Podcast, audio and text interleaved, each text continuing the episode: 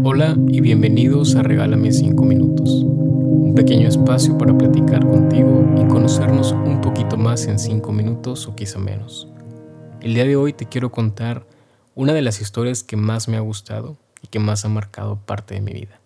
Es la historia de la princesa de Jorge Bucay. Comenzamos.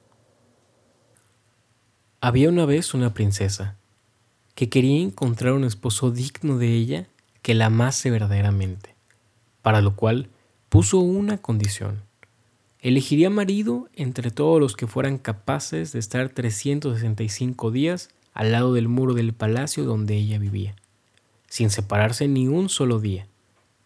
Se presentaron centenares, miles de pretendientes a la corona real, pero claro, al primer frío la mitad se fue. Cuando empezaron los calores se fue la mitad de la mitad.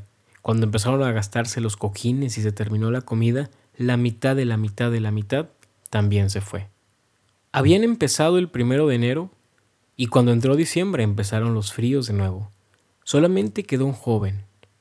Todos los demás se habían ido, cansados, aburridos, pensando que ningún amor valía la pena.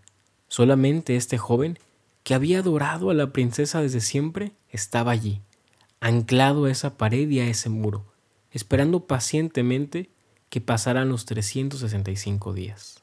La princesa, que había despreciado a todos, cuando vio que este muchacho se quedaba a mirarla pensando quizás sea el hombre que quisiera de verdad. Lo había espiado en octubre, había pasado frente a él en noviembre y en diciembre, disfrazada de campesina le había dejado un poco de agua y un poco de comida. Le había visto los ojos y se había dado cuenta de su mirada sincera. Entonces le dijo al rey, Padre, Creo que finalmente tendrás una boda y que por fin vas a tener nietos. Este es el hombre que de verdad me quiere.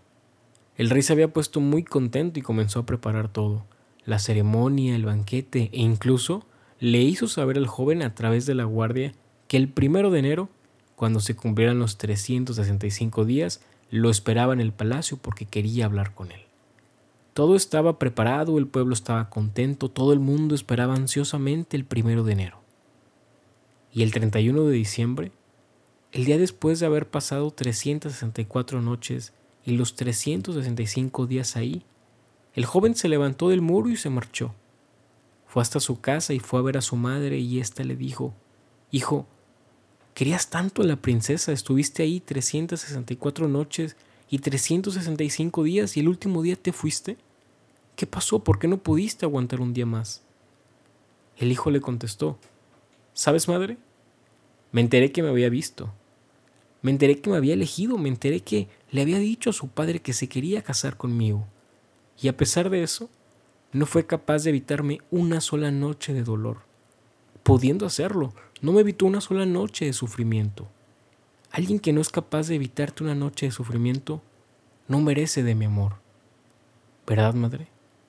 Esta es una de las historias que me gusta mucho y no por el lado romántico, no por el lado de una relación, sino por el lado que me enseñó que por más que quiero algo, muchas veces esto me hace daño, muchas veces me hace sufrir, muchas veces no es lo mejor para mí, no quiero entenderlo y me aferro a ello.